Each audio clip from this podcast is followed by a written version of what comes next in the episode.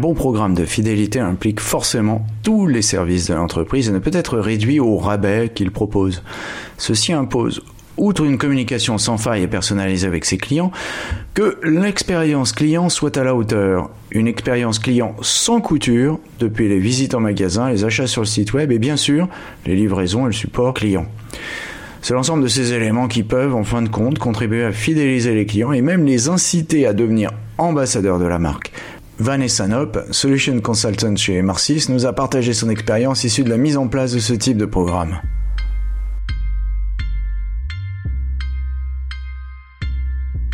Des interviews, des chiffres, des faits, des études. Pas de blabla, ce sont les podcasts de Visionary Marketing disponibles sur toutes les bonnes chaînes de balado diffusion. Bonjour et bienvenue dans les podcasts de Visionary Marketing. Le sujet du jour, comment Pizza Hut a triplé ses taux de conversion avec son programme de fidélité. Cet article est le dernier d'une série de 7 réalisés par Visionary Marketing pour le compte d'Emarcis dans un dossier intitulé Comment planter ou au contraire réussir son marketing digital et destiné à souligner les mauvaises et surtout les bonnes pratiques du marketing numérique. Les programmes de fidélisation que l'on associe d'ordinaire aux réductions et aux remises doivent désormais s'investir intégralement dans l'expérience client et offrir d'autres types de récompenses. Accéder à des ventes exclusives, des expériences en magasin, des échantillons ou tests de nouveaux produits par exemple, va faire ressentir au client qu'il est unique le fidéliser et le retenir, explique Vanessa Nop des Marcis avec laquelle je vous laisse pour l'enregistrement de cette interview il y a quelques jours. Eh bien, je suis avec Vanessa Nop euh, de MR6. Bonjour Vanessa, vous êtes Solutions Consultant en fidélisation des clients et nous allons justement aujourd'hui envisager les programmes de fidélisation et peut-être déjà faudrait-il euh, définir le champ d'application de ces programmes de fidélisation Oui, c'est intéressant de définir ensemble de qu'est-ce qu'on entend par fidélité et fidélisation en, en, règle générale. Donc évidemment, ça, ça peut parler de la propension d'un acheteur à interagir avec une marque, acheter de manière répétée, et euh, c'est souvent lié à une expérience client euh, qui est perçue euh, par cette marque. Et donc on, on parle ici d'un concept qui ne va pas toucher uniquement les marketeurs, mais également euh, tous les autres services qui gravitent un petit peu autour. Donc bien entendu, c'est important que le marketeur euh, communique de manière euh, pertinente avec ses clients au bon moment, avec une bonne, personnalisation, etc. Mais c'est également important que euh, l'expérience plus globale soit soit bonne, avec notamment une expérience en magasin, une expérience d'achat sur le site web, par exemple également tout ce qui est attrait à la logistique, euh, si les livraisons se passent bien dans les temps, etc. Et euh, également le support client. Et tous ces éléments-là vont faire en sorte que euh, l'expérience soit optimale et que euh, qu'un client bah, aime une marque, revienne et, soit fidélisé et devienne un ambassadeur en fait de la marque. Donc ces programmes de fidélisation client, ils, ils sont bénéfiques pour les e-commerçants notamment? Oui, bien entendu, parce que fidéliser un client, euh, c'est vraiment au cœur de la stratégie, car un client fidèle et satisfait, ben, c'est un client qui va être engagé, c'est un client qui va vraiment devenir un ambassadeur. Et non seulement ce client-là va acheter plus, plus souvent, mais il va également en parler autour de lui, il va, il va faire du bouche à oreille et il va potentiellement également euh, donner des avis euh, sur sur des produits, sur vos services. Et tout ça va faire en sorte qu'il va, qu'il va vraiment euh, améliorer la perception de votre marque. Euh, donc aujourd'hui, dans un monde qui est vraiment concurrentiel et où les personnes ont tendance à faire des recherches avant un achat, c'est vraiment important de pouvoir euh, bah, bénéficier de, de, ces avis positifs qui sont qui sont partagés. Donc quand on parle d'un programme de fidélité, on pense souvent à un programme qui est basé sur des réductions, sur des remises, mais euh, comme je l'ai expliqué avant, on est euh, on est dans une dimension où il faut plus uniquement se focaliser là-dessus. Bien entendu, ça fait partie des programmes de fidélité et ça marche, mais il faut également vraiment euh, investir dans l'expérience et offrir d'autres types de récompenses dans les programmes de fidélité, avec notamment, on peut penser à l'accès à des ventes exclusives, des expériences en magasin, peut-être des, des pour une marque de qui, donnerait par exemple des, produits de beauté, des, des échantillons des nouveaux produits pour être testés. Donc toutes des choses qui vont faire en sorte que le client se sente un petit peu unique et qui vont vraiment permettre de fidéliser et de retenir ce client. Euh, une des choses qui est intéressante également, c'est que euh, quand on a un programme de fidélité, ça veut dire que a priori la personne qui en fait partie, euh, elle a un intérêt pour votre marque et elle va avoir plus de propension à partager des informations sur elle avec vous. Donc, par exemple, on pourrait penser à qu'est-ce qu'elle aime, quelles, sont ses habitudes d'achat, et, toutes ces données déclaratives en fait vont permettre d'un petit peu étoffer les données qu'on a sur le client et euh, du coup encore personnaliser un peu plus cette expérience et euh, et voilà donc euh, permettre d'avoir des interactions qui soient vraiment pertinentes avec le client. Alors quelle est la contribution de ces programmes de fidélisation aux performances de l'entreprise? Et notamment comment cela a-t-il changé? Avec la croissance des achats en ligne Alors la contribution des programmes de fidélisation, ça va être très dépendant des industries, des marques, euh, etc. Donc je peux pas vous donner des chiffres comme cela, mais ce qui est certain, c'est que si on a vraiment un focus de la marque sur justement euh, faire en sorte que ses clients deviennent fidèles, on va nécessairement avoir un, impact sur les revenus, sur euh, la valeur du cycle de vie client du client, sur le panier moyen, sur le délai interachat. Il y a plein de KPI qui vont qui vont être euh, et ce qu'on voit aujourd'hui, euh, notamment pour le pour les, les acteurs du e-commerce, c'est comme je disais que euh, que les clients font des recherches. Donc ils vont plus acheter sur un coup de tête et enfin ils le font parfois, mais la plupart du temps ils vont aller voir ok ce produit là, est-ce qu'il y a un produit similaire, est-ce qu'il y a le même produit dans une autre enseigne qui hmm. potentiellement serait moins cher, est-ce qu'il y a un service incroyable dans une notre marque. Et c'est pour ça que c'est très important de pouvoir se démarquer. Parce que maintenant dans un milieu aussi euh, concurrentiel, euh, si on se démarque pas, ben on va tout simplement pas euh, capter le, le client. Et le coût d'acquisition d'un nouveau client il est important. Donc si on peut euh, justement bénéficier d'ambassadeurs, d'avis positifs, etc., c'est vraiment important. Donc euh, si on investit euh, dans la fidélisation, on va vraiment avoir un impact sur la rentabilité et les coûts d'acquisition potentiellement vont, vont également baisser. Est-ce qu'il y a des obstacles à la mise en œuvre de programmes de fidélisation qui fonctionnent bien? Alors aujourd'hui, on voit que euh, que de nombreux programmes euh, de fidélisation échouent. Euh, ça peut être dû justement à un programme de, de, fidélité qui est qui est un peu mal ficelé ou avec des, des récompenses qui sont les mêmes pour tout le monde, qui qui sont pas très personnalisées, ou ça peut également venir de d'une expérience qui est moins bonne. Mais une des choses que moi je remarque dans mes conversations avec mes prospects, c'est qu'un des gros problèmes aujourd'hui aujourd'hui, c'est les données qui sont en silo. Donc aujourd'hui, on a énormément euh, de clients qui utilisent de nombreuses applications. Alors on a une application pour gérer les ventes en ligne, les ventes euh, hors ligne, puis on a une, on a le site web, on a euh, une application qui envoie des push, une application qui envoie les emails, et tout, toutes ces applications vont générer en fait de, la donnée, mais en fait la donnée n'est pas forcément unifiée, et donc on, va pouvoir avoir une difficulté pour unifier cette. Or, euh, aujourd'hui, euh, dans la fidélisation, c'est vraiment important de euh, de connaître son client et d'avoir un, un aperçu de tous les touch points que le client a avec la, la marque. Et donc ça, c'est vraiment un des un des obstacles, je dirais, à la mise en, en œuvre d'un programme de fidélité, parce que pour avoir un bon programme de fidélité, il faut avoir la bonne donnée et c'est ce qui permettra de l'utiliser. Euh, un des autres obstacles que j'ai vu et que j'ai aussi euh, remarqué en tant que consommatrice, je dirais, c'est que euh, en fait, tout simplement, certains programmes de fidélité ne sont pas très visibles.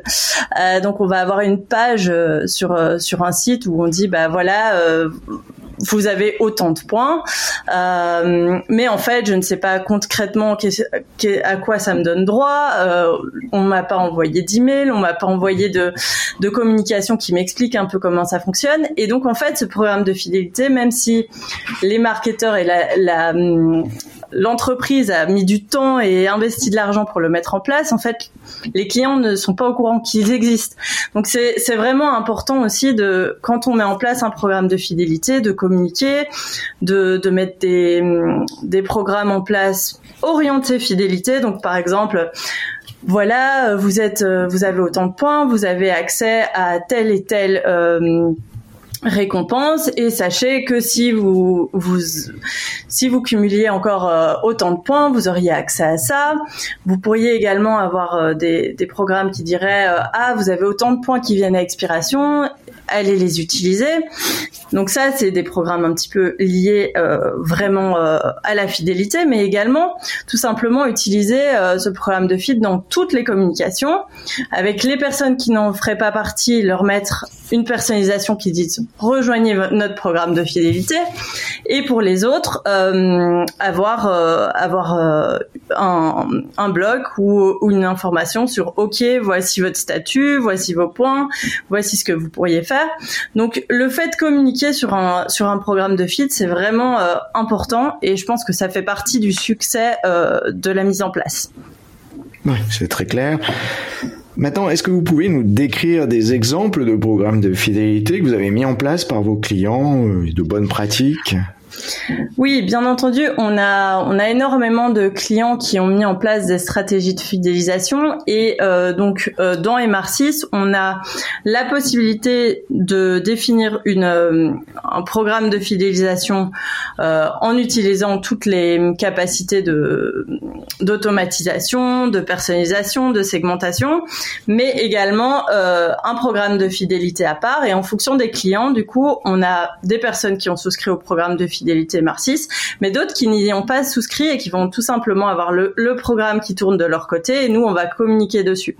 Donc il y a énormément de success stories qui sont disponibles sur notre site web, mais euh, ici moi je vais vous parler tout simplement de Pizza Hut. Euh, alors Pizza Hut, euh, je pense que vous connaissiez connaissez tous. On connaît bien. Donc en fait je vais je vais juste donner quelques chiffres clés, un petit peu, euh, un petit peu les défis qui que, que Pizza Hut a, a, eu quand ils sont venus nous voir. Quelles sont les solutions qui ont été mises en œuvre pour euh, pour euh, gérer ces solutions et du coup les résultats qu'ils ont eu. Donc pour un Pizza Hut, un des gros défis est justement ce, ce dont je parlais plus, plus tôt, tout ce qui est marché concurrentiel. Donc si y a une mauvaise expérience sur la livraison d'une pizza par exemple, il va un client va très facilement euh, basculer chez un concurrent. Et euh, Pizza Hut avait euh, des des, euh, des enjeux également liés à, comme je, je discutais, les données qui étaient totalement en silo, donc ils avaient aucune vision unifiée du client. ils n'avaient pas d'informations très très précises sur les préférences des clients, sur quelles étaient leurs habitudes alimentaires, s'ils ils, faisaient partie d'une famille, etc. Et, et ils avaient des communications très standards, donc donc euh, un petit peu euh, tout le monde recevait la même communication, avec tout le monde recevait le même euh, code promo. Donc ils sont venus nous voir et ils ont mis en place du coup une solution où ils ont tout à fait réussi à unifier leurs données pour pouvoir justement avoir une vision plus précise de leurs clients et ils ont mis en place un programme de, welcome donc les, premiers programmes qu'un client reçoit où ils ont essayé de collecter de l'information sur justement les restrictions alimentaires, les préférences, la taille de la famille et en fonction des informations qu'ils ont reçues, ils ont adapté un petit peu le message. Euh, et ça a vraiment eu euh, eu euh, beaucoup d'impact. Ils ont également travaillé sur la notion de temps réel. Donc souvent on a des, des programmes, par exemple d'abandon de navigation ou d'abandon de panier, où on envoie une communication dans la journée, par exemple. Mais dans, dans un business comme Pizza Hut, si quelqu'un ajoute un produit euh, dans son euh, dans son panier, c'est qu'il en a besoin maintenant. Et donc c'est très important de euh, travailler sur cette notion de temps réel et d'envoyer la communication au bon moment. Donc ils ont mis en place des programmes où on réagissait dans les trois minutes à un, panier de navigation, euh, un abandon de panier ou un abandon de navigation, et, euh, ça a vraiment eu du succès également.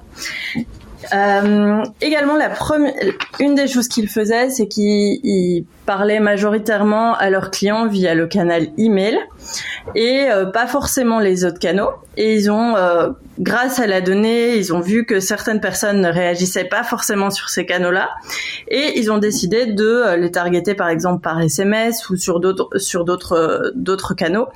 Et là également, on a vu vraiment un, allez, une amélioration. Donc voilà, les résultats qui ont été observés, c'est deux fois plus de conversions sur le premier mois à la suite du parcours de bienvenue où on a on voit vraiment que le fait d'avoir collecté des données sur euh, sur justement euh, les données déclaratives sur les préférences alimentaires ça, ça, a vraiment eu un impact. On voit également que le fait d'avoir communiqué en temps réel par rapport aux paniers abandonnés aux, aux abandons de navigation ça a augmenté euh, de trois fois les conversions dans les 30 jours suite à la mise en place de ces de ce programme là donc on voit vraiment que le fait de d'agir quand le client est sur le site et de, de vraiment euh, vraiment s'axer sur le l'expérience sur le site, bah ça, ça a eu euh, vraiment des, impacts. Alors on voit également qu'ils ont eu de meilleures conversions euh, d'onboarding euh, pour toutes les personnes qui réagissaient plus à leur communication email. Donc tout ce qui est lié au SMS et, et, et les autres canaux a vraiment généré également un, un, impact à ce niveau-là.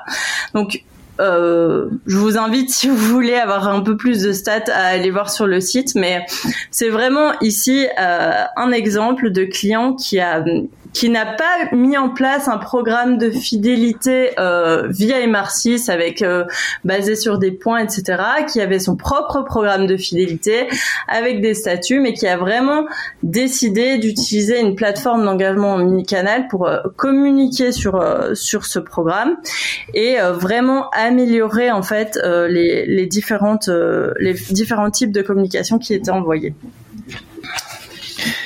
Alors, euh, fort de ces euh, exemples euh, concrets, quels sont les outils et les efforts collectifs nécessaires à l'exécution d'un programme de fidélisation digne de ce nom?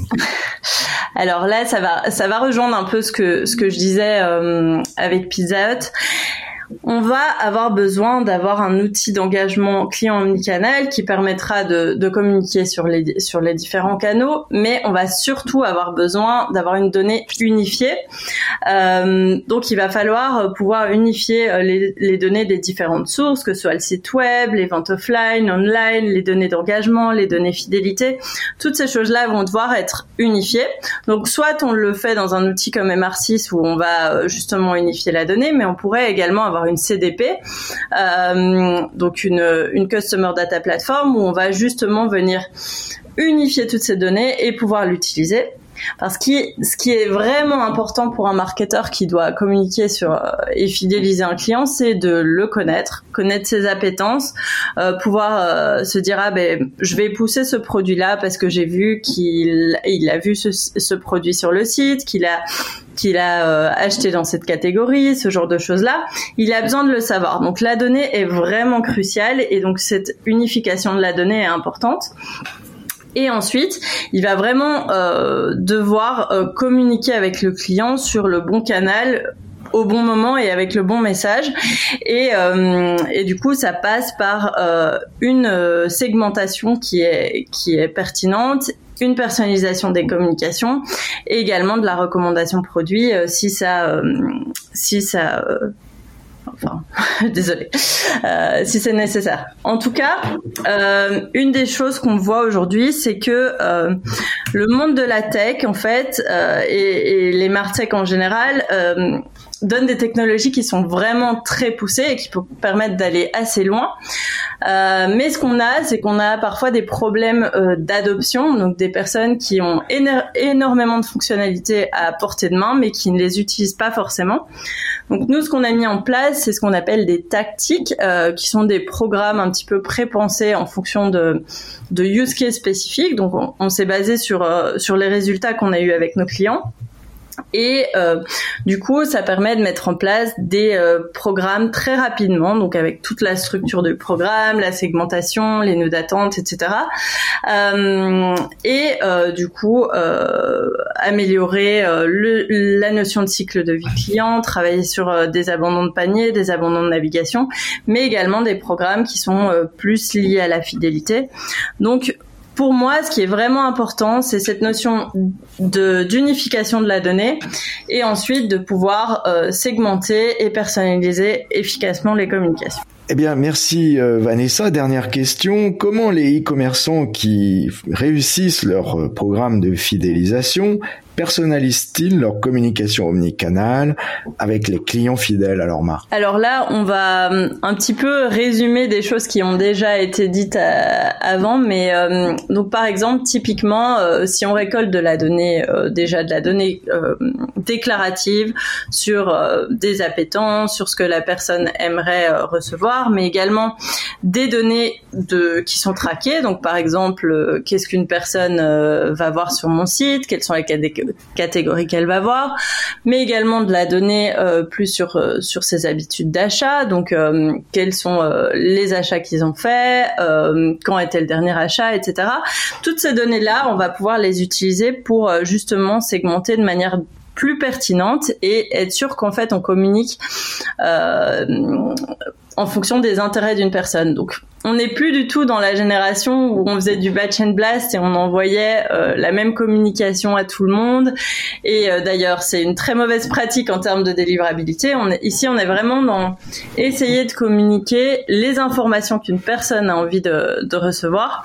Et c'est vraiment important euh, également dans, toute cette notion de fidélisation. En fait, le client a vraiment euh, besoin d'avoir le sentiment qu'il peut avoir confiance dans la marque et que euh, la marque euh, le connaît et va communiquer avec lui en fonction de, de ce qu'il aime et ce qu'il apprécie.